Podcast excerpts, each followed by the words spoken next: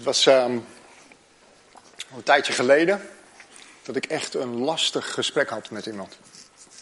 Het was echt ehm, vervelend ook. Het was lastig omdat de persoon aan de andere kant van de tafel gewoon alles behalve uh, meewerkend was, uh, inlevend. Um, persoon liet zelfs een houding van walging zien.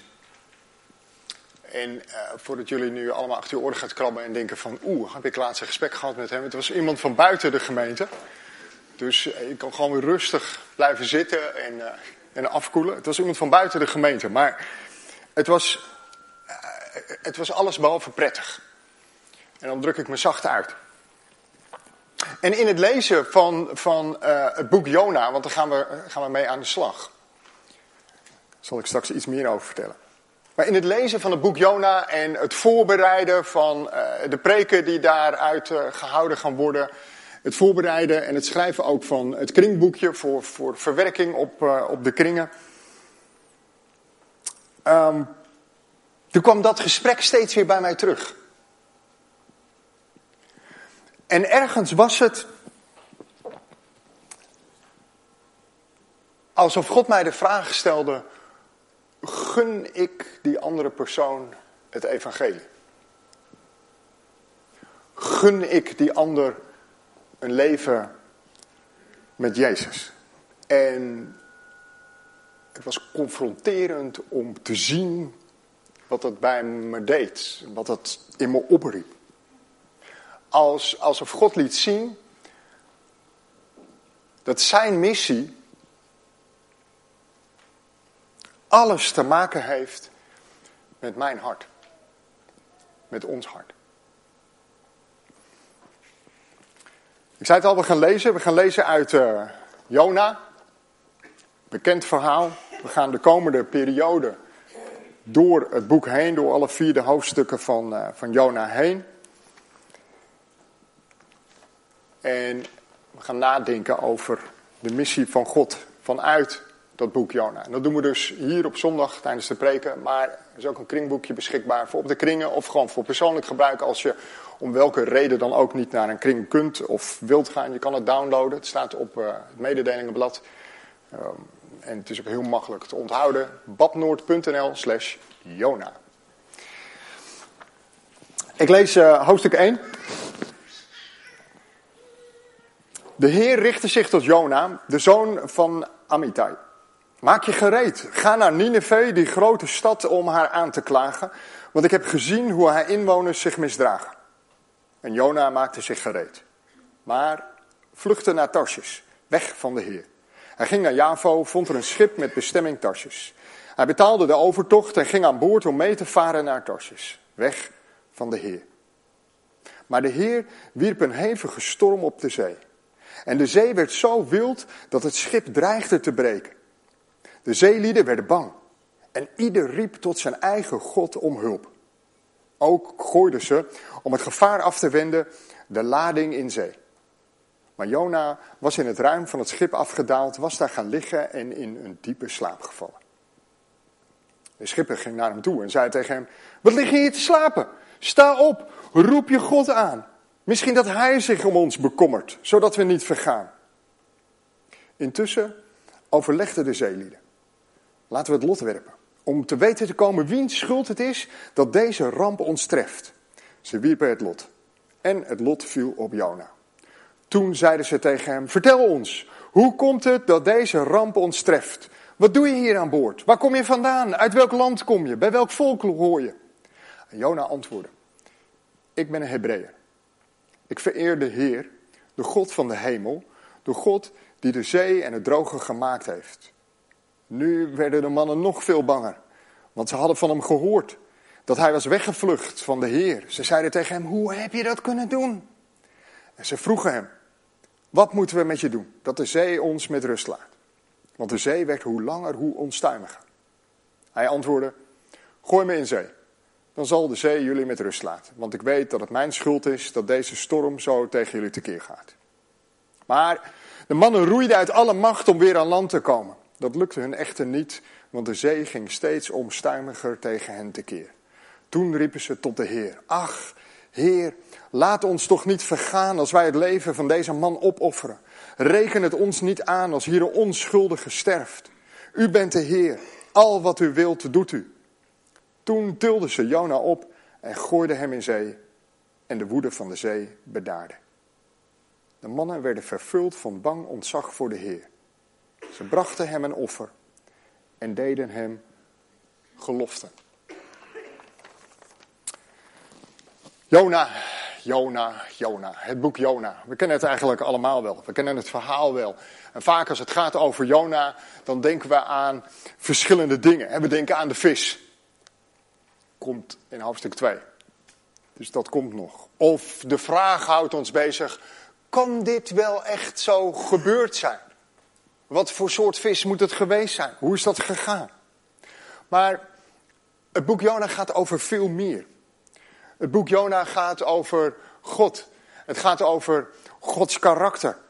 Het gaat over de relatie tussen het volk Israël, vertegenwoordigd door de persoon van Jona, en de volken daaromheen, de heidense volken. Maar het boek Jona gaat ook over bekering en over oordeel. Het gaat over God die Heer is van land, van zee en God die betrokken is. Betrokken is bij hele volken en betrokken is bij mensen persoonlijk, bij elk individu. En ten diepste, ten diepste denk ik dat het boek Jona ons een spiegel voorhoudt. En dat het ons heel scherp stilzet bij ons eigen hart. Wanneer het gaat om zending of om missie. En daar staan we de komende periode met elkaar bij stil. In hoeverre willen wij echt verbinden met de ander?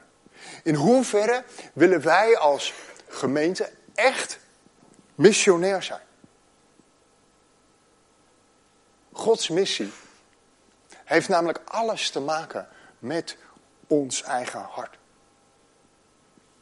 Laten we eerst eens kijken naar Jona. En ik vond het wel mooi. Want we zongen met het kinderlied al en daarna ook. We zongen liederen over, ah, als God roept, dan wil ik volgen. En ik wil ja, ja, ja en doen, doen, doen, doen. En we gaan achter hem aan en we doen. En dit is exact het tegen, tegenovergestelde.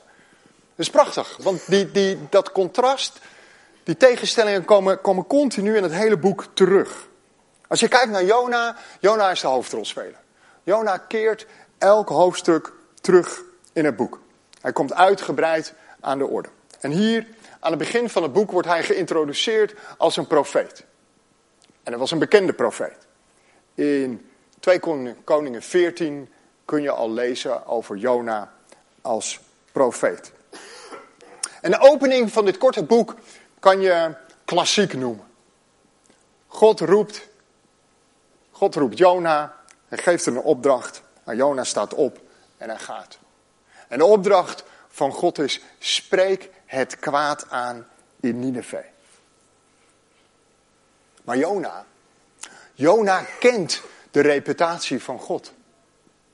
En Jona, Jona kent de reputatie van Nineveh. Ik bedoel, het kwaad in Nineveh was echt kwaad. Duister. Een mensenleven stelde niets, maar ook niets voor. Een reputatie was de reputatie van een volk wat verwoestte. Wat niets ontziend plunderde. En Jona, Jona kiest eieren voor zijn geld. Hij neemt ontslag. Hij neemt ontslag. Ja, hij staat op, maar in plaats van dat hij naar Nineveh in het oosten gaat, vlucht hij naar Tarsis in het westen. Hij vlucht voor God.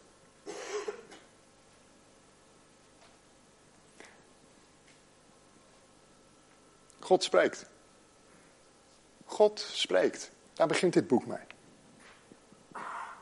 En is de spannende vraag voor vandaag de dag, wat mij betreft niet zozeer of God vandaag de dag nog, nog steeds spreekt, maar de spannende vraag voor vandaag de dag is volgens mij, hoe reageer ik? Hoe reageren wij op dat moment dat God spreekt? Vluchten we?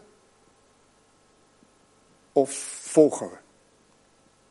Ons geloof in Jezus heeft namelijk alles te maken met de richting en de beweging die wij maken. Zijn we op God gericht en bewegen we ons naar Hem toe? Of keren we ons om en bewegen we juist van God af, de tegenovergestelde richting? In het geval van Jona zien we dat hij God loslaat. Negatief verwoord zou je kunnen zeggen, ja, het is onmogelijk. Het is onmogelijk om voor God te vluchten. Maar positief verwoord kan je stellen dat God Jona niet loslaat. En dat hij betrokken is en dat hij betrokken blijft bij zijn leven. En ergens is dat ook de kern van de missie van God. God is betrokken bij zijn schepping. Zee en land, bij de aarde, maar ook bij volken en ook bij elk mens persoonlijk. God is betrokken. En God blijft het proberen. Hij blijft aanhouden. Hij blijft zijn genade aanbieden. En in het geval van Jona is er zelfs een stevige storm voor nodig om hem ergens stil te krijgen. Om tot hem door te dringen. Maar helaas. Helaas. Het lukt niet.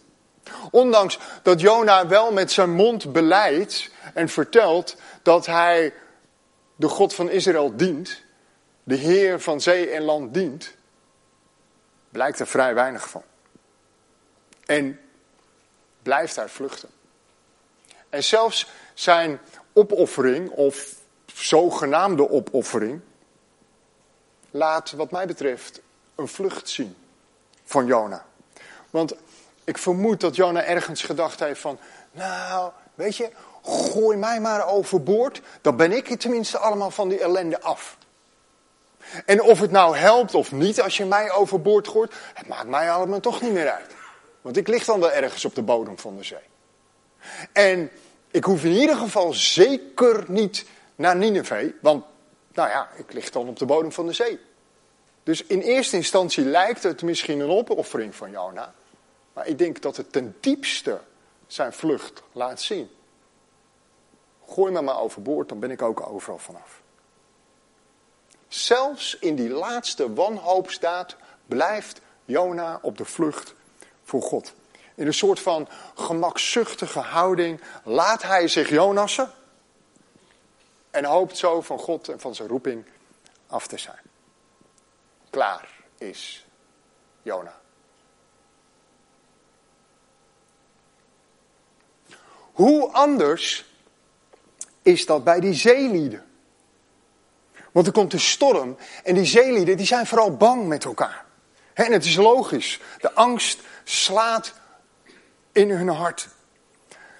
Er komt iets van overlevingsdrang in hen naar voren.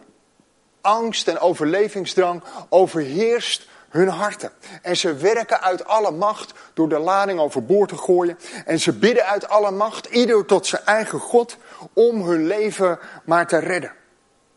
Ze doen alles wat er in hun macht zit. En hoe vreemd dit ook op ons over mag komen, of hoe ver dat van ons dagelijkse leven afstaat. Toch klinkt er iets in door als zijnde een wil van overleven. Wat er ook gebeurt, ze willen overleven. Hun harten zijn erop gericht om te overleven. Daar halen ze werkelijk alles voor uit de kast. En misschien herken je dat wel. Dat vanwege omstandigheden, vanwege externe omstandigheden, dat je hart zo op hol slaat. Dat je ook in je eigen leven alles uit de kast haalt om, om maar te overleven. Dat je van alles probeert om maar niet ten onder hoeven te gaan. Dat je zelfs gaat denken en bidden om erachter te komen, ja, aan wie zou dit kunnen liggen? Wat is de reden Waar ligt de schuld van mijn omstandigheden? En misschien slaat het wel naar binnen en voel je jezelf schuldig. Dat je denkt, heb ik iets fout gedaan? Moet ik het goed maken? Dan verwijt je het zelf. Of probeer je het op een, op een akkoordje te gooien met God. Nou, heer, weet u, als u nou zorgt dat die omstandigheden verdwijnen, dan zal ik, en dan, nou, dan ga je dit en dat, zus. Die zeelui, die hebben een heel sterk oorzaak-gevolg besef. Ze zoeken naar een oorzaak. Ze zoeken een schuldige voor die storm. En het lot, dat wijst dan Jona aan. En dan komt het kruisverhoor. Wie ben je? Waar kom je vandaan? Wat doe je hier? Wat heb je gedaan? Op de vlucht? Hoezo? Hoezo op de vlucht? Hoezo vluchten voor de God van zee en land? Doe normaal. Dat kan toch helemaal niet? En in eerste instantie gaat Jona's oplossing gaat ze te ver. Hè? En dat ziet ze. Ze proberen nog harder te roeien. Ze proberen nog meer uit alle macht en kracht om veilig aan land te komen. Ze denken, ja, we kunnen toch niet zomaar iemand overboord gooien? Het werkt toch niet? En dan net voordat ze doen, ja, doen ze toch nog iets van een schietgebedje van, nou ja, als het dan toch een onschuldige is, alsjeblieft, rekent het ons niet aan. En uiteindelijk als het water hun aan de lippen staat, als het water hun misschien wel letterlijk aan de lippen staat, dan pakken ze toch Jona op en ze gooien hem overboord. En dan wordt alles stil. Dan wordt alles stil. Door de omstandigheden spreekt God tot het hart van de zeelieden. En natuurlijk, als het water je aan de lippen staat, dan beloof je van alles. Als het maar stopt. Als je maar gered wordt. Als er maar een oplossing komt. En dan toch, het lijkt oprecht te zijn. Want op het moment dat die storm stopt, dan brengen ze een offer aan God. En ze doen belofte aan God. Alsof ze, ja, tot geloof zijn gekomen. Opeens. Daar. En hoe het gegaan is. Hoe, hoe diep het geweest is, weten we niet. Of er echt iets van, van een hartsverandering heeft plaatsgevonden, wordt allemaal niet beschreven. Of ze op het moment dat ze weer veilig aan land waren, hun beloftes gingen inlossen. We weten het niet. Dit is het enige wat we lezen over deze zeelieden en in de rest van het boekje komen ze ook helemaal niet meer terug. Er staat niets over beschreven. Maar hoe het ook zij, en wat er ook verder met die zeelieden gebeurd is, door de omstandigheden heeft God wel hun hart geraakt. En er is iets gebeurd in hun leven en er is iets in hun hart gebeurd. En daar waar God verbinding met Jona zoekt, maar die niet vindt, is er wel verbinding met zeelieden. Die eigenlijk veel verder van God afstaan.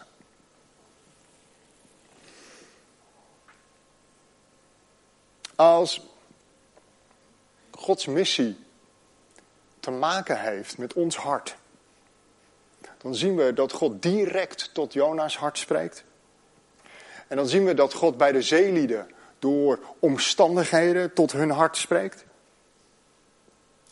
En we zien dat er, dat er ooit wel verbinding was met Jona, maar dat die verbinding kapot gegaan is, verbroken is. Dat er gaandeweg kortsluiting is gekomen toen God hem een opdracht gaf. En tegelijkertijd zien we dat er bij de zeelieden vooral heel veel ruis was. Ieder riep tot zijn eigen God, ze deden maar wat. En uiteindelijk weet God wel hun hart te raken. En is er een bepaalde verbinding tussen de God van Israël en deze zeelieden. De missie de missie van God omvat de hele wereld.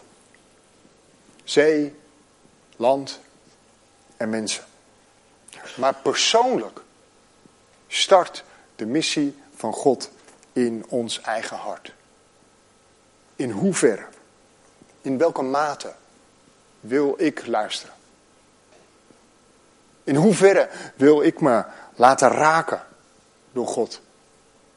En vervolgens in zijn naam verbinding zoeken met die ander.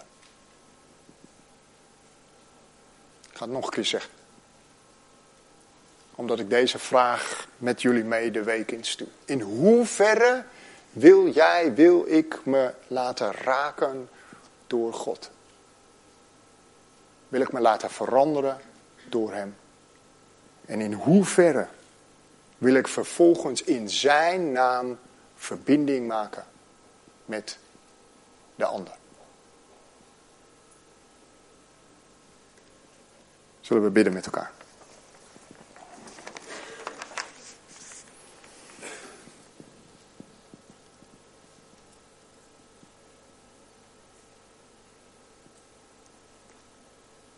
Vader God,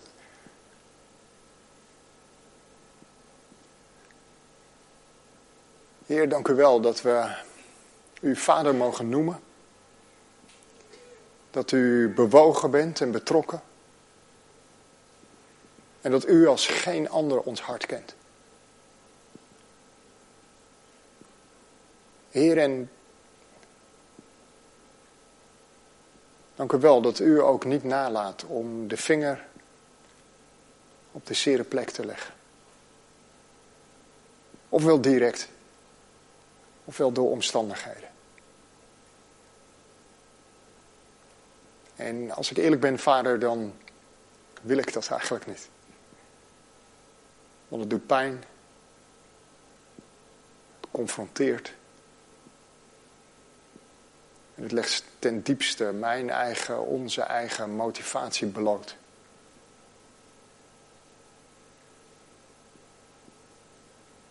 En toch, Heer, we noemen u Vader. En we beleiden u als Heer van ons leven. En we weten dat u het beste met ons voor heeft. Maar door ons heen ook het beste met de wereld voor heeft. En dan bidden we met elkaar als uw gemeente.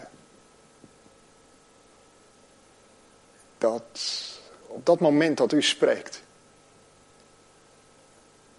dat we ook echt zullen gaan. En dat we ook echt zullen doen. Zegen ons daarin. In Jezus' naam. Amen.